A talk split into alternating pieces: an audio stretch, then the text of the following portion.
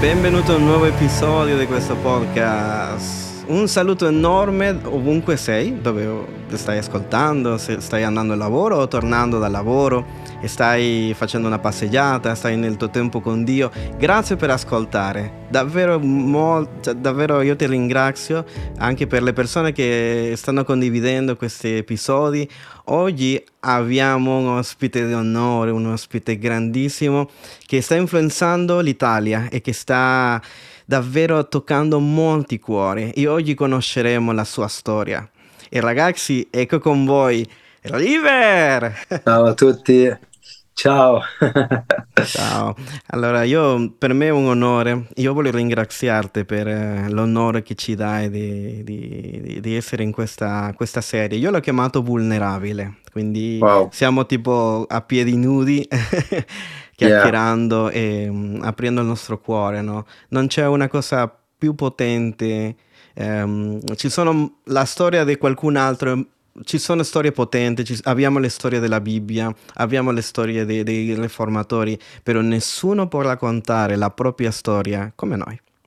Anche perché noi l'abbiamo fatto, no? noi eh l'abbiamo beh, certo. vissuto, sperimentato. E quindi io vorrei incominciare con la... Tutti abbiamo una genesi, tutti yeah. eh, per arrivare eh, magari a quello che...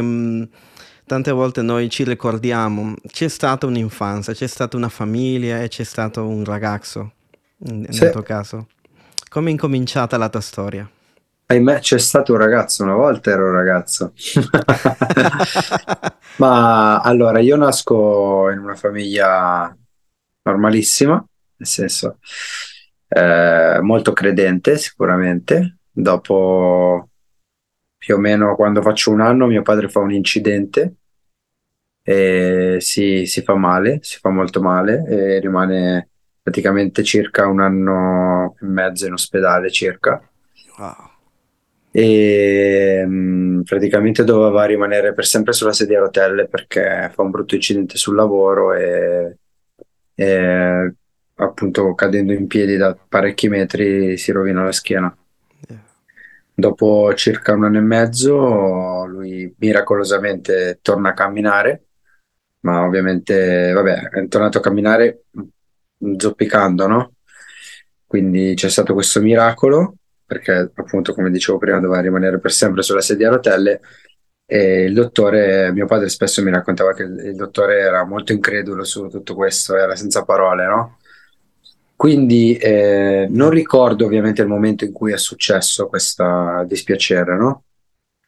Però mi ricordo che col passare degli anni, cioè già dall'asilo elementari, questa cosa un po' mi pesava, no? Perché eh, poi sai, mamma, eh, papà rimane a casa da lavoro perché è invalidità 100%, no?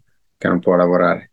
La mamma eh, è costretta a costretta ovviamente per necessità, no? Quindi yeah. fa i turni, fa tante ore di lavoro, quindi diciamo che è lei che è quella che può tiene botta la famiglia. E quindi la mia infanzia, diciamo, è iniziata così, no? Quindi andavo a scuola, i miei, i miei compagni sapevano appunto che mio padre non camminava bene, quindi sai, quando uno è piccolo, a volte anche un po' bullo, no? Cioè, i, I tuoi dove erano? Dove sei cresciuto per chi non lo sa? Sì, scusate, io sono cresciuto a Nova Milanese, un paesino in Brianza. Sono nato ad Esio, ma sono cresciuto a Nova Milanese. Desio è vicino a Nova Milanese. Eh? E adesso ti trovi lì? Adesso invece vivo ad Esio, esatto, sono okay. tornato alla Genesi. e, e, niente, eh, praticamente la mia infanzia è questa, no? Quindi, nonostante tutto, papà eh, vi dico, è sempre stata una persona molto sportiva prima dell'incidente, ma dopo l'incidente non si è perso d'animo, anzi è stata una grande forza per la nostra famiglia perché appunto oltre ad essere un miracolo vivente fisicamente, è stato sempre un miracolo vivente eh, spiritualmente, anche, cioè anche proprio di forza di volontà, di coraggio, di veramente per me mio padre è un grande esempio, anche mia mamma è un grande esempio perché è stata sempre una donna che ha lavorato, ci si è sempre fatta in quattro per noi. Quindi comunque avevo due grandi esempi davanti. L'unica cosa è che col passare del tempo, come dicevo prima, a volte quando c'era qualche screzio con i miei amici, magari che ne so, già all'asilo, ma alle elementari poi questa cosa si è amplificata. Sapete, i ragazzi prendevano in giro, tuo papà di qua di là. Poi in più eravamo Mm. cristiani, evangelici, quindi anche quella cosa era una sorta di bullismo verso i nostri confronti, no? Quindi tu sei figlio, sei figlio di una persona che non cammina bene e sei pure evangelico, quindi poi praticamente ero bullizzato per questo. Mm. Però in realtà ho sempre avuto un buon cuore perché i miei, appunto, essendo due persone con dei buonissimi principi e dal grande cuore, appunto, poi la vita subito li ha messi alla prova, quindi quando le prove eh, ti, ti fanno crescere diventi una persona migliore. Sono cresciuto comunque, ero sempre stato, sempre stato un bambino tranquillo, sempre stato molto altruista, mh, sempre buono fin da piccolo, non ero il classico bambino ribelle, ecco, mettiamola così. Forse questa cosa un po' l'ho accusata col tempo, ecco, il fatto di essere troppo bravo e quindi subire un po' questa cosa qua di, di essere preso in giro a volte quando c'era l'occasione. Però Che fa male. diciamo che essendo proprio una una- un bravo bambino, anche simpatico, comunque mi facevo anche volere bene, ecco, quindi questa cosa usciva veramente solo nei momenti in cui, sai, ci sono dei litigi, ecco, non è che i bambini venivano là e mi dicevano, mi prendevano di mira, ok? Ok. E questa è stata un po' la mia infanzia, nonostante tutto mio padre comunque mi ha insegnato ad andare in bicicletta, mi ha insegnato ad andare a, nu- a nuotare, è sempre stato un uomo che veramente per me è un miracolo vivente, tutt'oggi, tutt'oggi, tuttora. Tu ehm, eh, nel podcast IoT lo Sì. descrivi come una persona solare, come una persona che non ha mollato mai e No, anzi a- aiutava le altre persone. Assolutamente, sì, è sempre stata appunto una persona super positiva, eh, è sempre stata veramente... Io quando lo guardavo, nonostante il suo problema fisico, ho sempre visto la vita scorrere dentro di lui.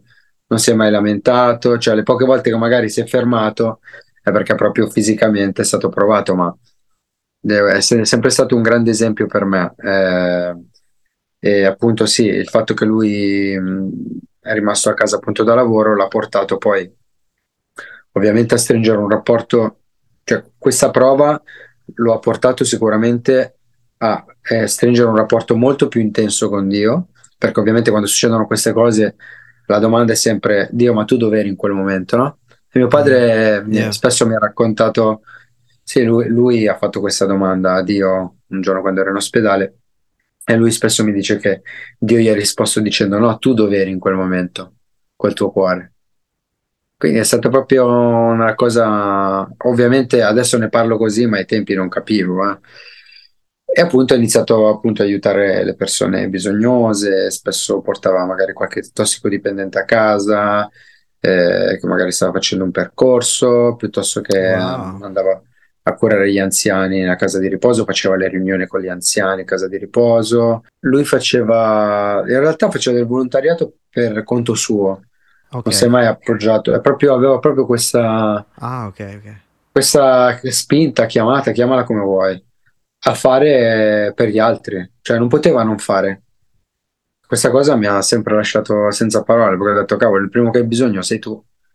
E invece in realtà questo mi ha dimostrato che quando tu vuoi fare qualcosa e ami quello che fai, non ci sono ostacoli troppo grandi, riesci a farlo, ecco. E nonostante tutto si è anche sempre preso cura di noi, quindi noi tornavamo a casa, sai, mi faceva da mangiare, eh, ci ha sempre accudito, ecco, anche per questo. Tu con la fede, come, mm, com'era questa cosa? Perché n- non perché noi nasciamo in una nazione cristiana o, per- o co- nel, mio caso genitori cristiani, anche se non sono Sì. nato in Italia, però ehm, non è perché entriamo a, a McDonald's diventiamo un hamburger, quindi c'è qualcosa che noi, noi abbiamo la nostra propria storia, sia che non crediamo, sia che abbiamo paura di credere, sia che non...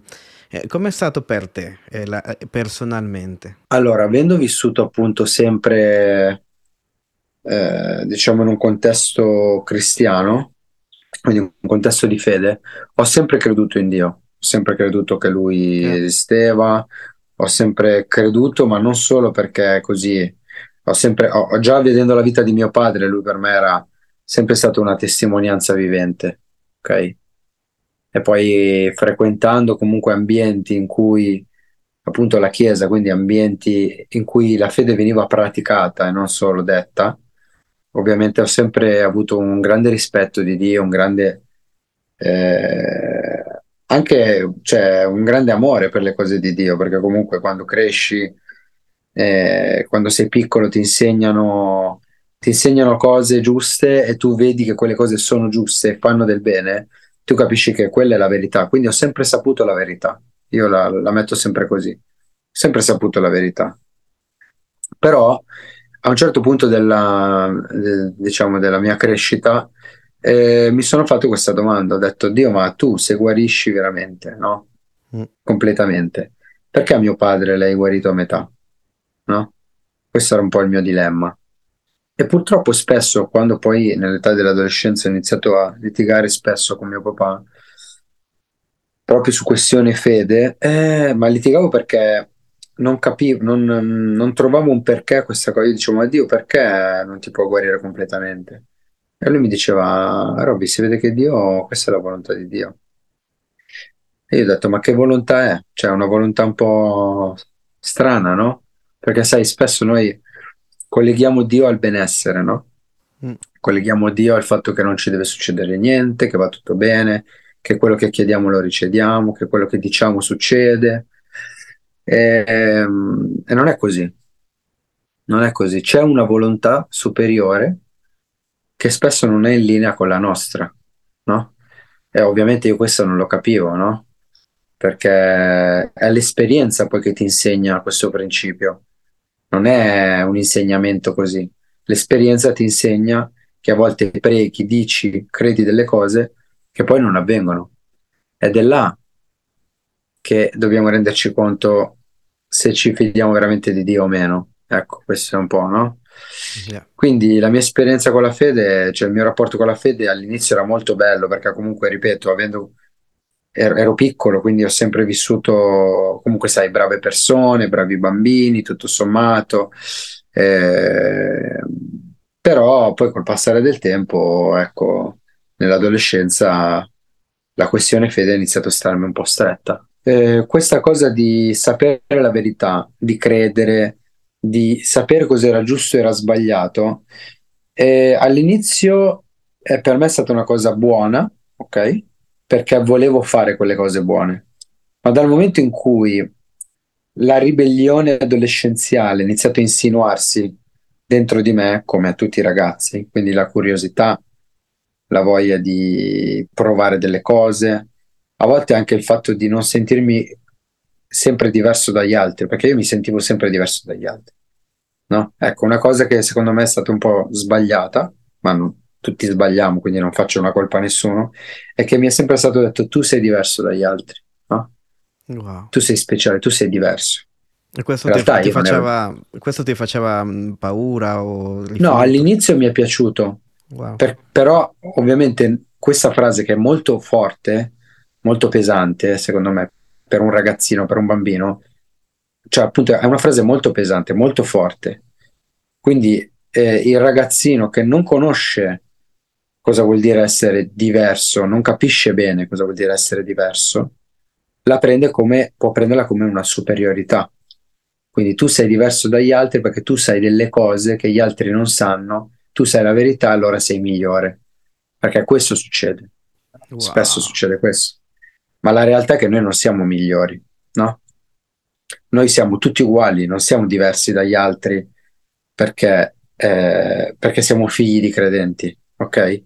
Questa cosa col tempo ovviamente ha iniziato a scavarmi perché io mi sentivo, all'inizio dicevo, ah, io so, no, ovviamente ero un po' prepotente, ma ripeto, per questione di eh, immaturità, non è che l'ho fatto con un brutto sentimento, yeah. ma col passare del tempo mi sono reso conto che questa cosa mi allontanava dai miei coetanei, no?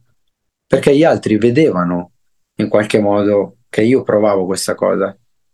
E quindi mi, allontanandomi dai miei coetanei, ho iniziato a vivere una repulsione verso dei, i principi che mi hanno insegnato. Però è difficile poi respingere qualcosa che è radicato dentro di te, ok? E quindi là è scattata la ribellione. Per respingerla cosa fai? Fai il contrario di quello che, che dovresti fare, giusto? È quello che ti hanno Cioè, insegnato. esatto. Ma il contrario proprio in maniera molto irruenta, tra l'altro. Cioè, della storia che se in una partita di calcio il contropiede è una cosa graduale, ok? Quindi vuol dire Mm. che la palla arriva da una parte e poi l'avversario prende, inizia a passarsi la palla fino a che non arriva dall'altra parte. E diciamo che la l'ho vista come una partita di calcio in cui il contropiede lo fa il portiere, cioè arriva la palla, il portiere la calcia pr- praticamente dalla parte opposta e fa gol. Eh, Ok, c'è stata una cosa molto irruenta che mi ha lasciato molto. E, e questo è stato mh, probabilmente anch'io, anche perché comunque noi siamo anche, mh, come si dice, frutto delle nostre scelte, adesso non è che siamo frutto de- del fato, di quello che ci succede intorno. Ma io nella mia adolescenza ho scelto, nonostante, ripeto, co- ehm, frequentando ambienti cristiani come chiesa, amicizie, campeggi cristiani, quindi insomma sì. ne facevo di ogni, ogni estate ero in un campeggio cristiano, eh. Wow. Quindi la voce di Dio ti assicuro che l'ho sempre sentita e mi ha sempre detto, prede- predetto, vabbè, predetto che poi sembra una cosa astrusa, ma predetto vuol dire dire prima, no? Mi ha sempre predetto che, che stavo sgarrando, cioè che stavo andando in una via sbagliata, no? Perché conosceva il mio cuore, anche se gli altri non lo vedevano, lui sapeva. E quindi per amore mi ha sempre predetto, guarda che rimani attaccato, non ti allontanare dagli insegnamenti, non fare... Quindi quello, dove- quando io mi sono trovato nella nel pieno della mia ribellione, non è che ero un poveretto, che poverino gli è successo questo, e boom. Io ho proprio scelto di allontanarmi dalla fede, Yeah. Mm. da quello che mi rendeva appunto diverso dagli altri. E invece che vedere questa, tra virgolette, diversità in maniera positiva, cioè sfruttarla come una ricchezza, l'ho vista proprio come una piaga, come una, eh, come si dice, Eh, una, una condanna. Cioè io ero, ecco, io dicevo sempre perché sono nato in una famiglia cristiana.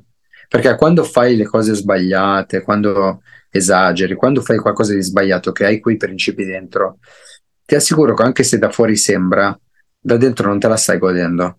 Non hai pace. non sta- non hai pace, non- hai sempre sta vocina che ti dice dai, tanto lo sai che è sbagliato, è inutile che ti autoconvinci. Cioè, è- avevo sempre questo peso e io ho, ho, eh, maledetto, tra virgolette, il fatto che ero nato in una famiglia cristiana. Wow. Pensa te che Quindi la tua identità in cioè, a questo punto si è annientata proprio. e- Sì, si è annientata, ma anche perché io qualche, avevo anche fatto qualche esperienza bella con Dio al campeggio, cioè ho sentito la sua presenza, non è che vengo da, capito, non sapevo chi era Dio. Ho sentito Dio, mi ha toccato tante volte, ho fatto veramente una bella esperienza.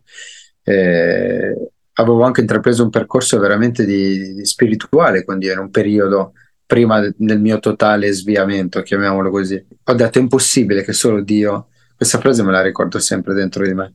Ma è impossibile che solo Dio mi dà pace, gioia. Io vedo i miei amici, escono, si divertono, fanno quello che vogliono, litigano con i genitori, fa niente, eh, che ne so, vanno a ubriacarsi, fumano, rientrano quando vogliono. Io volevo quella vita, dicevo, ma perché io non posso essere come loro? Cosa hanno loro più di me? No? Oppure cosa ho io più di loro?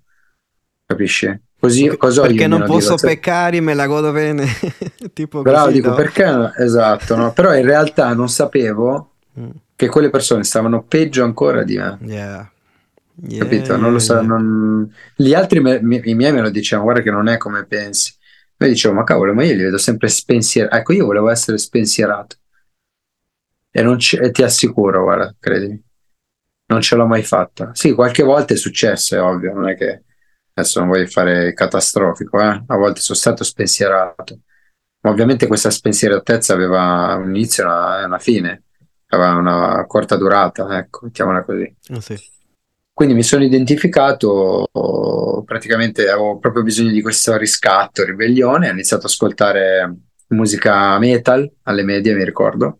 Wow, hai incominciato sì. col metal. Ho iniziato col Chi metal, quindi sì, metal, heavy metal, power metal, dark, dark metal, brutal, death metal, tutti il metal wow. peggiore che esiste, yeah. sì. Questo, questo, questa musica mi faceva sentire bello aggressivo. Poi ai tempi, quando io andavo alle medie, era scoppiato proprio la moda del punk, eh, anche del punk rock, quindi ah. iniziamo, che ne so, tipo c'erano gli, sì. eh, i Pennywise, il modo di vestirsi, tutto sì, questo. gli Exploited, mm. i, poi ti, ti, ti, nomino qualche gruppo giusto per farti capire, no? Poi era scoppiata anche la cosa di Blink 182, ah. e, insomma, poi c'erano, che ne so, erano arrivati i Limbiskit, i Linkin Park, quindi quello era già un po' più crossover, no? E quindi mi piaceva sta musica bella pesante che urlavano come i pazzi, che erano tutti arrabbiati e io dicevo cavolo questa è la mia rabbia, io voglio sfogarla con questa musica.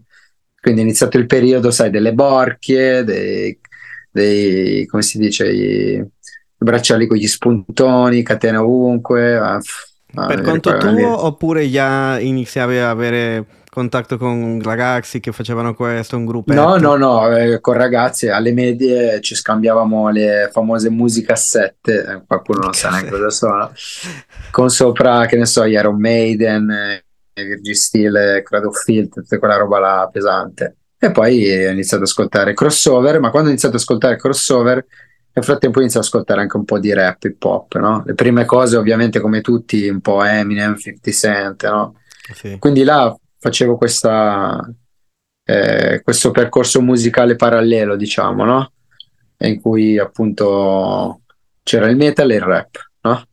E mi yeah. piaceva perché tipo i Limbiskit e Linkin Park eh, urlavano, cantavano, eh, però rappavano anche, no? Sì, lì c'è stato il mix, no? Limbiskit. Esatto, c'è stato il mix perfetto per me. Sì. Poi, ovviamente, eh, piano piano ho lasciato un po' il metal, anche se lo ascoltavo, quando ero arrabbiato lo ascoltavo sempre sempre, l'ho sempre ascoltato quando ero arrabbiato anche a distanza di anni e poi ho iniziato a, siccome a me piaceva un sacco disegnare, un mio amico, il mio vicino di casa che mia mamma ha odiato mm. fino a qualche anno prima che mi convertissi, che veniva in chiesa con me, tra l'altro, questa è una, questa te la devo raccontare.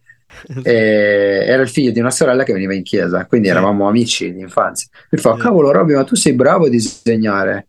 Ma durante il service, durante il gospel, sì. praticamente ci sedevamo vicino e lui portava il foglio con la penna. E mentre il pastore predicava mi diceva, oh, ma perché non provi a fare questo disegno? E erano dei murales che faceva lui. E ho detto, vabbè, provo. Fa, cavolo, sei bravo a disegnare. Oh, eh? E così durante il culto, il service, il gospel, come vogliamo chiamarlo, durante la predica noi disegnavamo. Mentre il pastore si ammaxava predicando. Tu... Sì, noi disegnavamo, facevamo i murales, capito? Cioè, per farti capire il livello. E là è iniziato poi il mio percorso all'interno della cultura hip hop, no? E, e, così niente, lui fa: No, sei troppo bravo, devi disegnare, devi fare i murali. Hai, hai mai preso in mano la bomboletta? No, no, mai mm. fa. Dai, vieni di là. Eh, no, fa, c'è un muro tra casa mia e casa tua. C'è un muro che è di tua zia, mi diceva. Eh, infiliamoci là dentro che non ci vede nessuno e scriviamo. E così noi ci infilavamo in questo muro che era eh, questo spazio che era più o meno di un metro mm. e scrivevamo con la bomboletta e provavamo a usarla, capito? Yeah. E là ho detto, caspita, questa è roba mia, questa è arte, io amo sta roba. E, e così ho iniziato a scrivere e poi da là sono diventato, ho iniziato a farlo più seriamente, uscivo la sera, di notte andavo a scrivere sui muri. Ogni tanto e lo fai ho... ancora, nel senso... Sì, lo faccio, sì, ovviamente sui muri legali, cioè dove ci sono dei permessi mi vedo con le persone, quindi scrivo ancora. Wow. Sì, sì, assolutamente. Sì, ovviamente, ripeto, cose legali, eh? Uh, prima uscivo di notte, andavo treni, pullman, qualsiasi cosa. Yeah. E così è iniziato questo periodo dentro la cultura hip hop. Ecco. Lui mi fa: Oh, ma tu hai mai visto una battaglia di breakdance? Mi fa: No, cos'è? Mi ha fatto vedere io ho detto: Caspita, io voglio fare sta roba, no? Così lui mi ha insegnato anche a fare breakdance mentre mi dava i dischi da ascoltare, i dischi, le musicassette degli articolo 31, de, queste stesse cose da ascoltare. Poi da là in poi eh, abbiamo fatto, formato una crew che era ad Esio, dove abito adesso, mm. e là ovviamente ci siamo immersi, quindi siamo entrati un po' più nella cultura underground, abbiamo iniziato ad ascoltare eh, gruppi che non conosceva, che, che, la gente normale non conosceva, cioè la gente in giro non conosceva, era il vero hip hop, no? Quindi che ne so, magari Big L, piuttosto che Sean P, eh, boh, ci siamo trippati con i Butan Clan, cioè roba che ai tempi non vedevi in televisione, poi non c'era neanche YouTube e quindi ci vedevamo in strada e cosa facevamo? Andavamo, la notte andavamo a scrivere sui muri, andavamo a fare murales, teppisti. Il giorno facevamo breakdance tutto il giorno, poi eh, abbiamo detto, abbiamo provato a iniziare a fare freestyle, quindi improvvisare le rime. Allora, nel periodo, nel periodo in cui ho iniziato appunto a a, frequentare i portici ad Esio. E io già avevo iniziato a fumare alle medie, fumavo sigarette, vabbè qualche cannetta, anche ho iniziato a fumarla forse l'ultimo anno delle medie, però poi eh, quando ho iniziato a uscire i portici ov- ovviamente ho trovato persone che avevano i miei stessi interessi, i miei stessi hobby, i miei stessi vizi. E quindi niente, ho iniziato a uscire con loro, appunto a fumarmi qualche canna così tutti i giorni. e, e, questa è stata un po' la mia, eh, il mio inizio eh, eh, all'interno di questo gruppo, no? nei portici. Voglio sottolineare che vedevo, ho iniziato a vedere appunto la, la chiesa, la fede come qualcosa di religioso, no? quindi un insieme di regole che io non riuscivo a rispettare perché bloccavano eh, il, eh, diciamo, la mia realizzazione personale, perché eh, io non so per quale assurdo motivo, ma col passare del tempo, allora, mettiamola così, una cosa più ti allontani, più è lontana, ok? Sembra una, una frase fatta, dice eh, bravo, hai scoperto l'acqua calda, ma è così, più ti allontani una cosa, da una cosa, più la vedi lontana, no? E quindi più mi allontanavo dalla chiesa, più vedevo lontano il, il Roberto dentro la chiesa, non, non, non vedevo più Roberto della Chiesa, il ragazzino eh, ingenuo, ingenuo nel senso non ingenuo perché ignorante, ma ingenuo con un buon cuore, mm. semplice, no? Ma eh, vedevo la Chiesa veramente co- come una cosa che, mi, che poteva ostacolare quel periodo bello che stavo vivendo, no? Mm. Ma proprio perché la vedevo male, la vedevo... Quando tu vedi una cosa lontana, non la vedi chiaramente, non vedi i particolari, vedi solo qualcosa da lontano a volte ci se- da lontano vediamo delle cose che ci sembrano delle altre cose, in realtà poi ti devi avvicinare e ti rendi conto che non è quello che pensavi. Sì. E ovviamente più mi allontanavo, più vedevo male, eh, avevo questa visione distorta, sbagliata della Chiesa. E quindi la vedevo come un insieme di regole, un insieme di, di, di cose che non potevo fare, che non dovevo fare. Ce, e, ce l'hai mai comunque... avuto con la Chiesa in sé? Nel senso, hai avuto qualche esperienza dove tu, tu hai detto no, cioè, questa cosa non, è, non, fa per me, anche non solo... Allora, sì. No, ma guarda, ce l'avevo quando, quando mi riprendevano che magari mentre predicava il pastore io parlavo con questo mio amico qua. Però in, in realtà non ho mai subito ehm, dei dispiaceri che mi hanno portato a uscire e andarmene dalla chiesa. Mm-hmm. Cioè, mh, anzi, ti dico, tutti hanno sem- mi hanno sempre accolto, mi hanno sempre voluto bene, mm. mi hanno sempre... Ecco, un po' forse mia mamma accusava questo mio cambiamento adolescenziale che avendo un carattere un po' forte ha fatto fatica a gestire. Mm. E non gliene faccio una colpa ovviamente perché poi ognuno ha il suo carattere, no? Quindi mia mamma era un po' più burbera con me, ma cosa ti sta succedendo? Ma come ti vesti? Hai sempre i pantaloni basti? Mm-hmm. Eh, ti siedi a sedere? Sedere nel senso le mutande, no? Eh, guarda come vai in giro, eh, c'hai sempre sedere di fuori perché sai, noi ci vestivamo larghi, con i pantaloni sotto la, la vita, insomma. Sì. Guarda cosa, come ti stai conciando, che musica ti ascolti, ma non senti cosa dicono que- guarda quello come urla, guarda insomma, tutta sta roba dicevo, mi dovete mollare, cioè a me piace sta roba, no? E quindi ovviamente eh, non avendo comunque appigli contro la Chiesa per dire la Chiesa mi giudica, perché la Chiesa non mi ha mai giudicato, su questo non posso dire niente. Veramente ho sempre avuto una Chiesa che, forse perché ci sono nato, cresciuto, mi conoscevano. Mi hanno sempre amato, mi hanno sempre cercato, mi hanno sempre accolto, non posso dire niente su questo. Anzi, mi hanno anche seguito in un momento in cui io non volevo essere seguito però vedevo, cercavo eh, il, la scusa, diciamo, per evadere attraverso i miei genitori. Quindi ovviamente come tutte le persone, tutti abbiamo problemi in casa, tutti litighiamo, tutti, no? Che non lo diciamo perché vogliamo sembrare la famiglia del mulino bianco. Mm. Ma appena c'era la possibilità, io, tac, dicevo, hai visto? Tu dicevi vai in chiesa, poi litighi con la mamma, tu dici che è, però poi fai così. Insomma, eh, cercavo un, proprio un pretesto per allontanarmi dalla chiesa, mm. ma non perché la chiesa mi dispiaceva, perché ti assicuro che poi quando ci andavo, mm. perché comunque fino a una certa età ho frequentato, perché mio padre mi ha detto tu devi venire in chiesa fino a 18 anni almeno, e quando frequentavo Dio mi toccava, cioè con le mm. canzoni, quando sentivo una predica veramente Dio mi parlava, bro, cioè non wow. sto scherzando.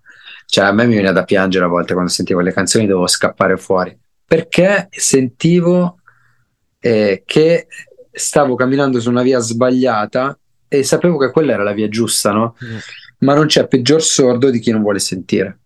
Ah. Quindi dopo un po' di tempo il cuore, le, le, io le chiamo le orecchie del cuore, si induriscono, si tappano, ok? Mm. Quindi la reazione non è più quella bella, tranquilla, serena, che dice ah che bella, diventa una reazione scomoda, cioè, sei, sei scomodo, è come se ti siedi sul fuoco. Cioè, quanto ci vuoi stare? Ti alzi a un certo punto e te ne vai. Mm. Ok. Quindi con la Chiesa non ho mai avuto problemi. Il problema era mio, che sapevo che ero in torto, diciamo, ma non tanto per quello che facevo, perché non, a Dio non importa quello che facciamo, eh, il problema davanti a Dio è il nostro cuore, non è quello che facciamo. Quello che facciamo è una conseguenza del, del nostro stato d'animo. No? Mm. Invece mio padre era già un po' più bonaccione, no? diceva, forse anche perché avendo passato proprio, proprio, quel periodo di, non che mia mamma non abbia subito la sofferenza, di, cioè il dispiacere di mio padre, ma avendolo vissuto dentro di sé, cer- eh, poi anche di animo, di carattere, sempre stato un bonaccione, quindi cercava, no, ma Roby, ma come, perché stai facendo così? Dai, cerca di capire. Poi quando si arrabbiava anche lui me le tirava, mi diceva, dai, ma guarda come si fa ad andare in giro così, di qua, di là, esci sempre con i tuoi amici, ascolti sta musica, io non ti riconosco più, ma non ti riconosco più perché non ero più il ragazzino di prima. Non ero il ragazzino che andava ai campeggi, non ero il ragazzino bravo che mi chiudevo in camera eh, quando ero arrabbiato, cioè ascoltavo proprio metal pesante. Quando tutto volevo... il volume a tutto sì, guarda che era proprio una guerra, saliva mia zia, oh puoi dire ai tuoi figli di abbassare, oh ti si sente di là, ti si sente in strada, eh ma mi dovete mollare, voglio ascoltare la musica, questa la mia vita, insomma. Sì, sì, era proprio... Poverini anche cioè, i miei vicini perché poverini, accadeva no, molto loro, simile a questa storia. Ecco, e quindi eh, ho sempre cercato una scusa per rimanere fuori dall'ambiente, ecco, mettiamola così. Poi è arrivato al diciottesimo anno, di... intanto comunque andavo avanti con i miei amici, continuavo, ovviamente più fai una cosa più diventi forte, quindi più stai in strada, balli, ti alleni, più diventi forte a fare breakdance, eh, diventi forte a fare i graffiti, diventi forte a fare freestyle e questa cosa oh, mi appagava, mi, mi dava soddisfazione, capito? Ho detto, cavolo, questa è la mia strada, è la mia, è, è la mia via, this is the way, mm-hmm. non ce n'è, questa è e io voglio continuare così, ma se torno in chiesa queste robe non le posso più fare, no? La vedevo proprio come se quelle robe erano sbagliate, capito? Ma non è che è sbagliato fare breakdance, fare murales, vabbè, magari sulle case degli altri è un po' sbagliato, però sì. cioè comunque adesso parliamo del fattore in sé, è arte, no? Cioè fare freestyle non è sbagliato, forse era ero sbagliato io dentro, c'era cioè il motivo, era quello che trasmettevo, ma è normale, essendo lontano da Dio, eh, non è che potevo trasmettere chissà cosa, cioè cultura, strada, canne, sigarette, cose, botte. Di quello che eh, c'è. Quella vita che... La, la, la Bibbia dice sì. che uh, tutto quello che um, c'è nel nostro cuore, no, noi lo parliamo. Esce dalla, bocca, certo. esce dalla bocca, noi lo tiriamo fuori. Eh, certo. e, e, lì certo. si riflette anche in quello che facciamo, il nostro arte, il nostro lavoro, la esatto. nostra famiglia. Esatto. E per esatto. quanto riguarda le droghe, eh, io sì. lo vedo un po', cioè, io non ho sperimentato questo, non è stata un'area dove io ho lottato. Ma meglio, diciamo. Cioè, però, cioè, però so una cosa, che il peccato mm, ti, ti, promette quello che non ti può dare. E a che punto ti ha portato le droghe?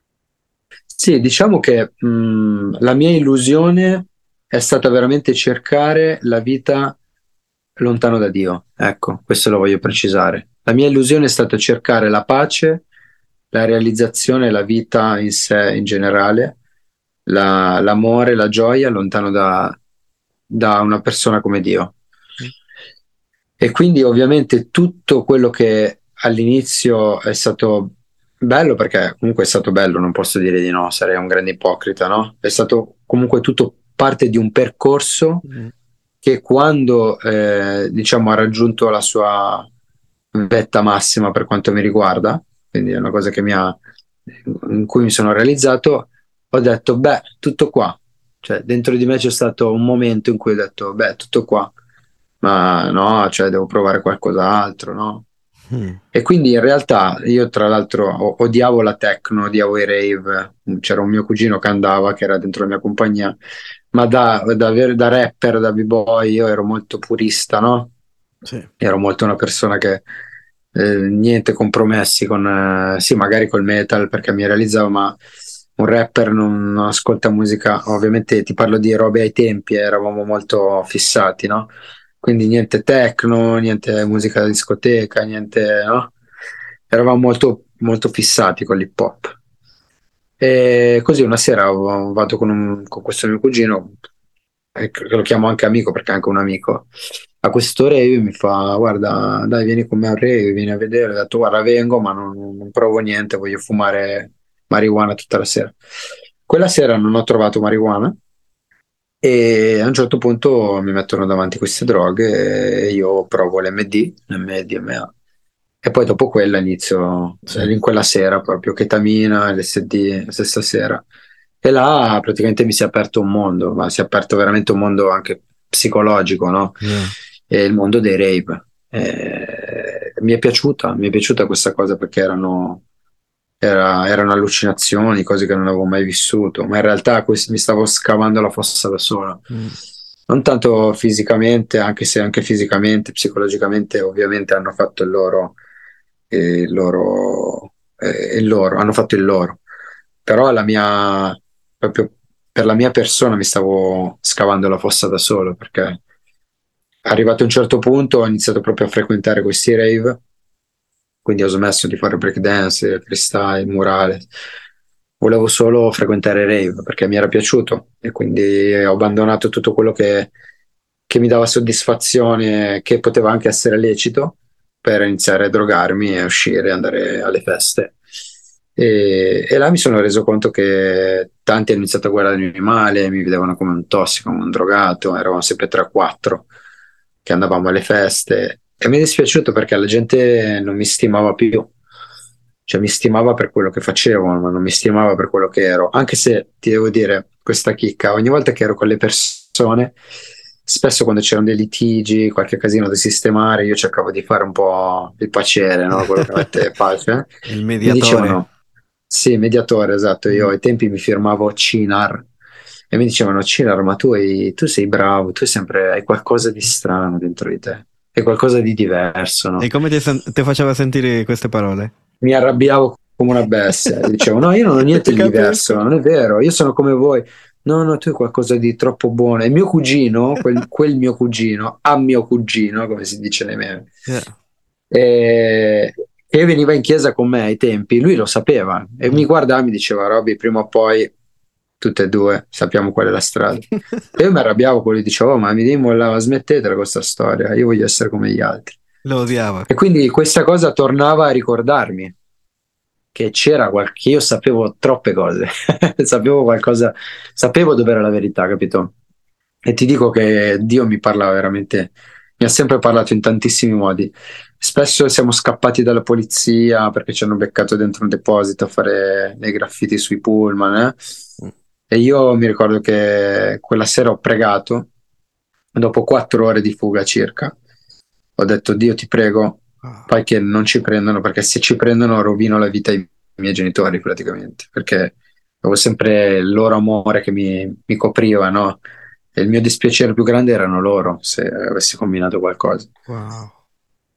E ti dico che noi eravamo dietro una siepe la sera e abbiamo iniziato a sentire che i poliziotti stavano scavando la siepe. Praticamente eravamo sdraiati per terra, con la faccia per terra, nell'erba, e loro erano di là dalla siepe che era attaccata a noi, cioè proprio a mm. fianco a noi. E ha detto adesso ci beccano, adesso ci beccano. E là ha fatto quella preghiera, ha detto Dio ti prego, basta, salvami da questa situazione. E loro praticamente a 30 centimetri da noi non si sono neanche accorti che eravamo là. Hanno fatto retromarcia e se ne sono andati. Questa è una delle tante, eh. Mm. E caspita, Dio mi ha salvato la pelle tante volte, veramente. Mi ha salvato da tante disgrazie, te lo assicuro. Quindi... Ma nonostante tutto, io non, non volevo saperne. Cioè, è come se approfittavo della sua bontà e poi andavo avanti per la mia strada. Ecco. I tuoi genitori a questo punto, perché io so, ed è sì. questo anche un, uno dei motivi per cui voglio presentare la tua storia in questo episodio. Sì. Ci sono tanti genitori, ci sono tanti sì. anche figli di credenti, leaders, che sono lontani da Dio e loro pregano per anni, magari eh, so. lottando con un carattere difficile nel loro figlio che ha un grande potenziale, no? Sì. Ma magari sono in un momento di sconforto. I tuoi genitori come, come l'hanno vissuta? Loro pregavano, loro erano scoraggiati. Che cosa vedevi in loro? Loro pregavano spesso, li vedevo spesso scoraggiati perché ero ingestibile a casa, ero veramente nell'ultimo periodo prima di convertirmi è stata veramente una lotta, una guerra in casa, ero veramente un, il diavolo in casa. Eh, però ti dico che nonostante tutto io cercavo in qualche modo di non deluderli troppo, quindi cercavo di essere bravo a casa, cercavo di aiutarli qualche volta. È stato difficile da gestire perché a un certo punto veramente il carattere diventa ingestibile, cioè psicologicamente anche ero diventato una testa calda. Però ti dico, mi hanno sempre, una cosa che mi ha sempre colpito è il loro amore. Cioè, non si sono mai fatti problemi a venirmi ad abbracciare, non si sono mai fatti problemi a, eh, a dirmi ti voglio bene. E questa cosa mi ha sempre un po' distrutto dentro, wow. perché se magari volevo fare il duro, in realtà eh, quando mi chiudevo in camera mi dispiaceva, stavo male. A volte dicevo, Dio, se mi stai ascoltando, non so se ce l'hai con me o no, ovviamente Dio non ce l'aveva con me. Eh, ti prego, aiutami in questa situazione. Oppure eh, a volte mi chiudevo in camera, leggevo della, dei passi della Bibbia perché non riuscivo a dormire da quanto ero agitato. Yeah a volte cantavo delle canzoncine della chiesa, delle musicassette di Antonio Morra, figurati che mi avevano fatto ascoltare i miei quando ero piccolo. Quindi wow. non c'era un completo vero distacco da Dio, lo camuffavo, cercavo di non farlo vedere, ero un figlio in trepidazione, mettiamola così. Wow. E quindi e ti dico che il loro amore mi ha sempre lasciato qualcosa che è vero che ne ho combinate tante, ma non sono arrivato a non riuscire a tornare più indietro. Forse questo amore mi ha bloccato un po', cioè tipo non sono arrivato a fumare o a iniettarmi eroina, ecco, sì. che per me era la cosa più esagerata. Ovviamente parlo per me, non posso dire che tutti sono così, perché poi gli altri tanti dicono "Eh, vabbè, cos'è?" Io parlo del mio percorso. Per me arrivare all'eroina era il non ritorno. Mm. Ci sono quasi arrivato, ma non l'avevo ancora provata e poco tempo prima di provarla poi che mi ero rimesso in testa di provarla, poi mi sono convertito in realtà. Il consiglio che, che voglio dare è pregare, amare, mostrare amore. Eh, è difficile perché mi rendo conto che adesso io parlo da figlio che però è stato toccato da quell'amore. Quindi mio padre mi abbracciava, mia mamma mi abbracciava, diceva lo sai che ti voglio bene, che io ci sono per te. Queste cose mi sono servite tanto però, te lo assicuro. Cioè adesso come adesso capisco che è difficile, che è stato difficile, non so come hanno fatto, ma quando io vedo mio figlio che è piccolo adesso e, e lo guardo e gli dico io ti voglio bene e io ci sono per te, cioè nonostante ha nove anni, capito? Okay. E vorrei che fosse così, vorrei riuscire a essere così anche quando lui sarà adolescente, non so come sarà. Però il consiglio che posso dare è che veramente quella, quella parola del, sulla Bibbia che dice che l'amore vince può ogni cosa, è vero, però bisogna, l'amore a volte non lo senti, lo devi dimostrare e basta, anche se non lo senti. Perché l'amore non vuol dire che se tu sei arrabbiato, se ce l'hai con tuo figlio, allora non lo ami. Lo ami lo stesso, capito? Però glielo devi dimostrare anche se non lo senti, anche se hai un risentimento perché tuo figlio te l'ha combinata, anche se hai un risentimento perché tuo figlio non è più quello di una volta, non è più quel ragazzino, quel bambino che era. Però dentro quell'involucro, scusami, ma viene da piangere, mi sono emozionato. Dentro quella corazza che lui ha, ha formato, c'è il tuo bambino. Eh, Cioè, ha solo, mm, so come dirti, ha, ha solo una corazza che a te non piace, una, una corazza sbagliata, no? Però dentro c'è tuo figlio, c'è il tuo bambino, è sempre lui.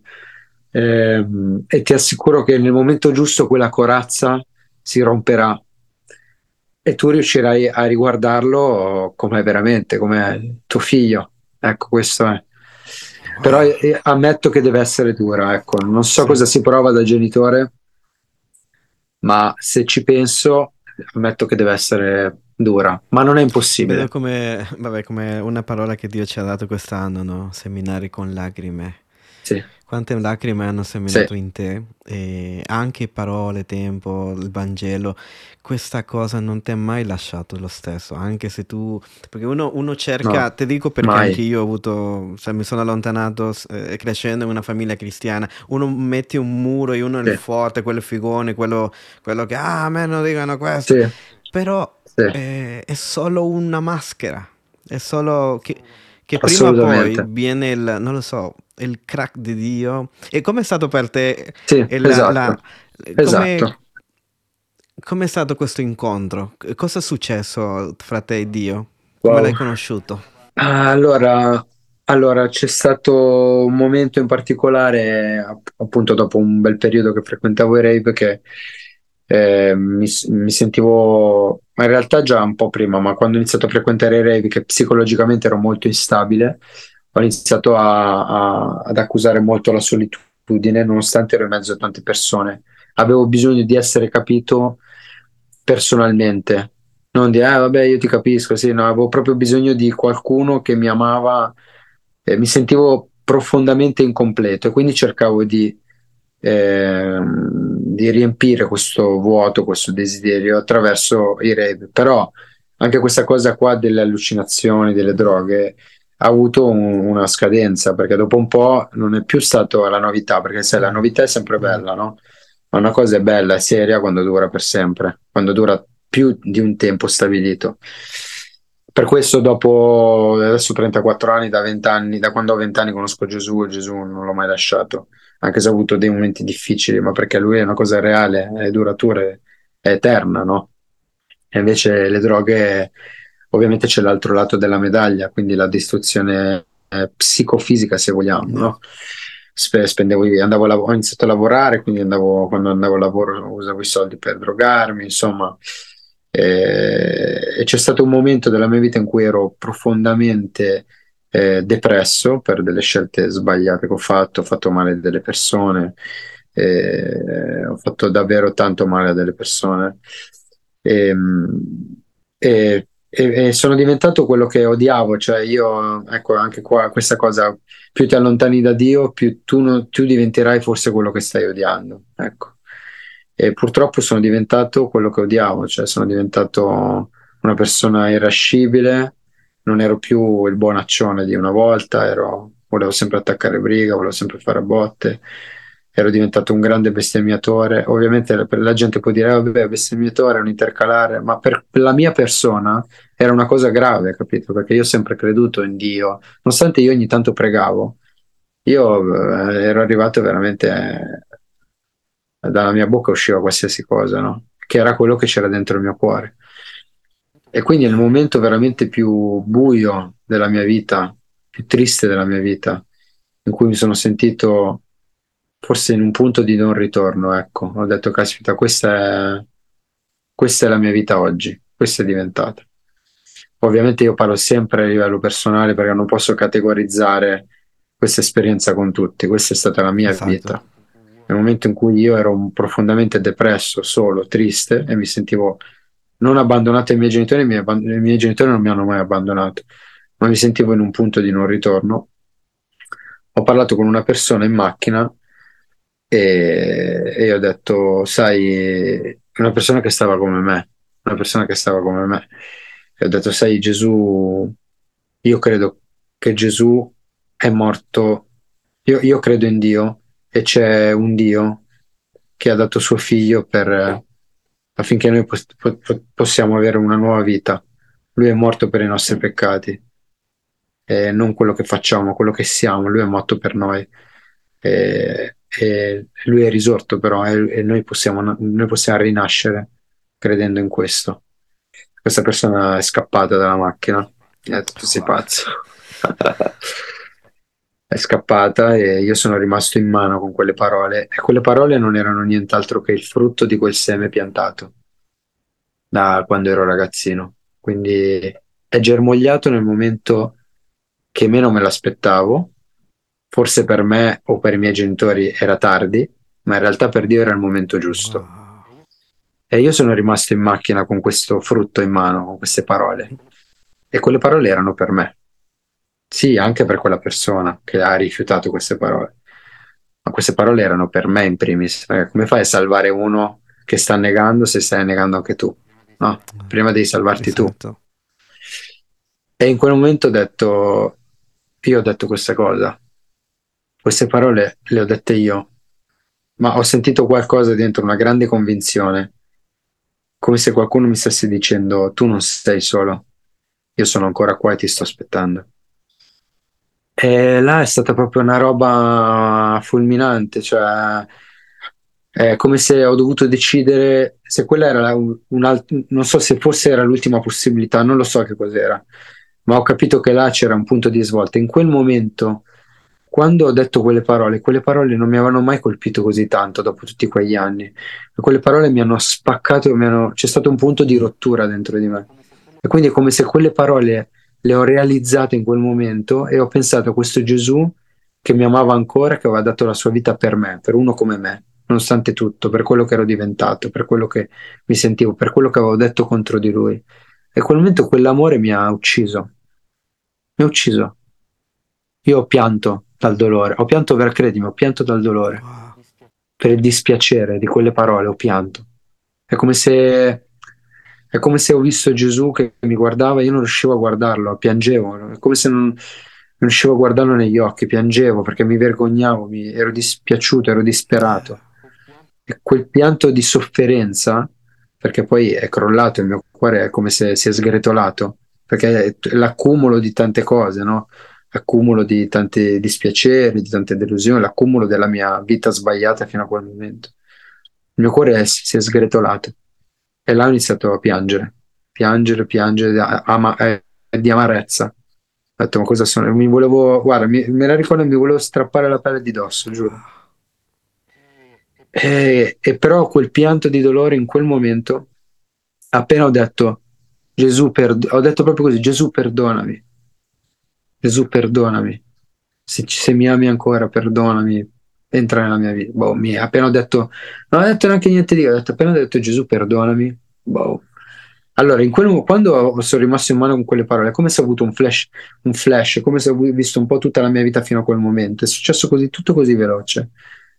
E appena ho detto Gesù perdonami, boom, quel, ho sentito che è entrato dentro di me è come se è fiorito qualcosa, è come se è scoppiato, è come se qualcosa mi ha attraversato dalla testa ai piedi, mi ha attraversato la mia anima, il mio, il mio essere, il mio cuore, chiamala come vuoi, tanti dicono, sai, le mie interiora, no? Perché sulla Bibbia, nei salmi, quando parla delle interiora, no? Che si sente, sai quando stai male, che, che sei arrabbiato, che ti si chiude lo stomaco, no? È proprio stata una gioia così completa che mi ha attraversato tutto l'essere, anima, spirito e corpo.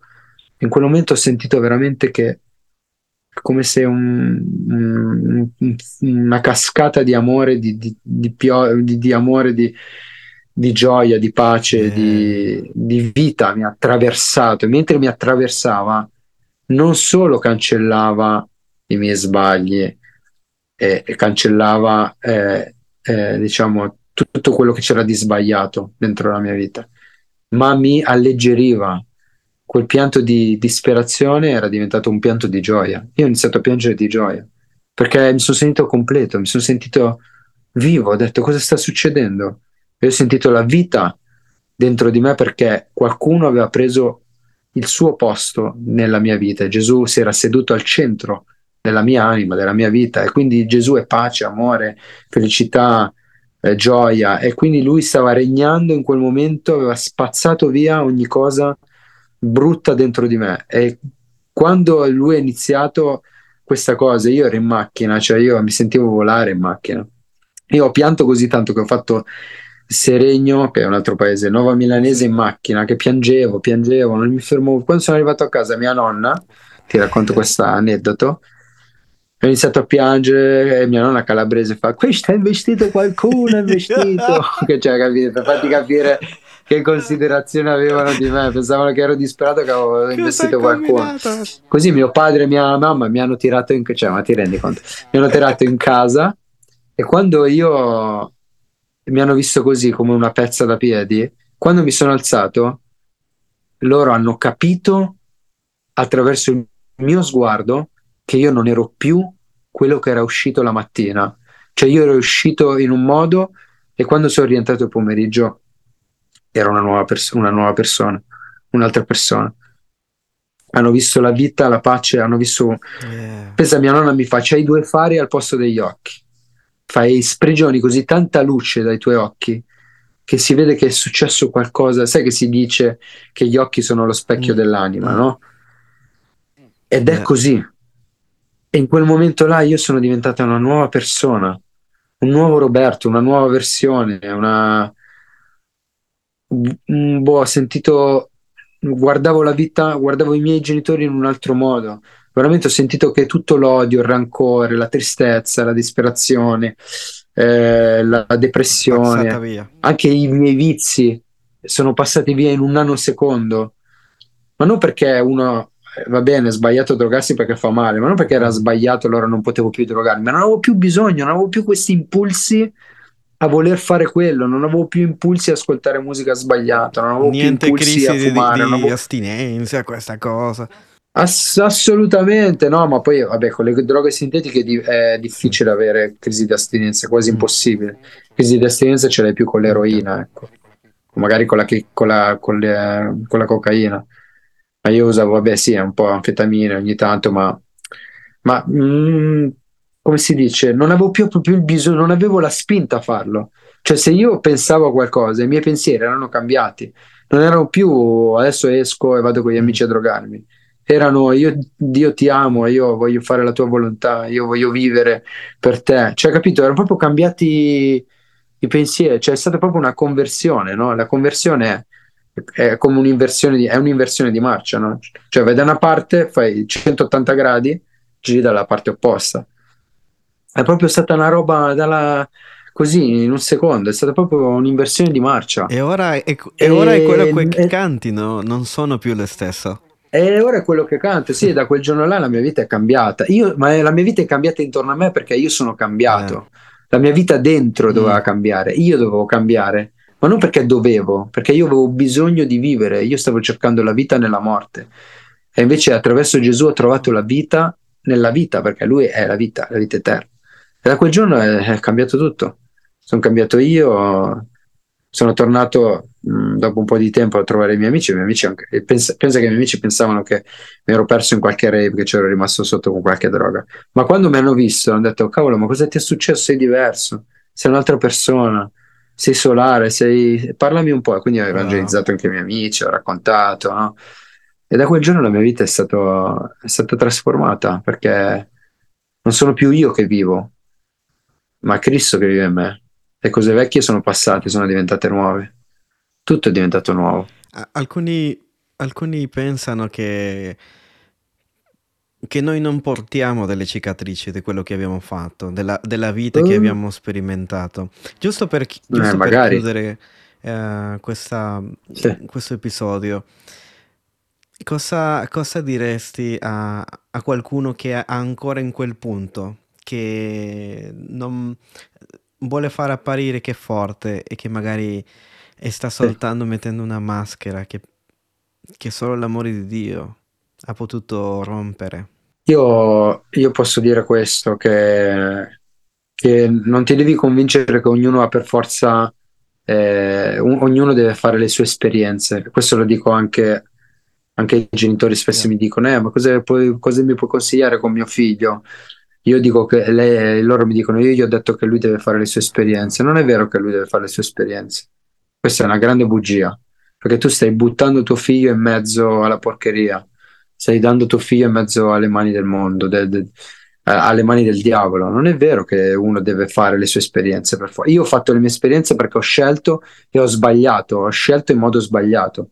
Le mie esperienze mi hanno portato ovviamente a capire delle cose, ma non è detto che io sei ritornato in chiesa, perché non è il piano di Dio che tutti siano salvati, ma ognuno è libero di scegliere. Quindi quello che voglio dire è non è vero che tutti dobbiamo fare le, le nostre esperienze lontane da Dio. E infatti in una canzone io dico non serve toccare il fondo, perché Dio perdona yeah. i peccati, no? Yeah. Dio perdona. Ma se tu fai un'esperienza lontana da Dio, se tu fai qualcosa di sbagliato anche con la legge, la paghi. La paghi tutta, tranquillo, anche se Dio ti ha perdonato. Se tu fai del male delle persone, Dio ti perdona, va bene, ma le cicatrici dentro di te, i pensieri, i ricordi, rimarranno per sempre. Io porto dentro di me i segni di quello che ho fatto. Anche le droghe ti rovinano, anche psicologicamente. Guarda, io devo ringraziare Dio che sono abbastanza sano per quello che ho fatto. Però ti assicuro che qualcosa, qualche segnetto me lo sono portato. È un miracolo, eh, quello che sono io.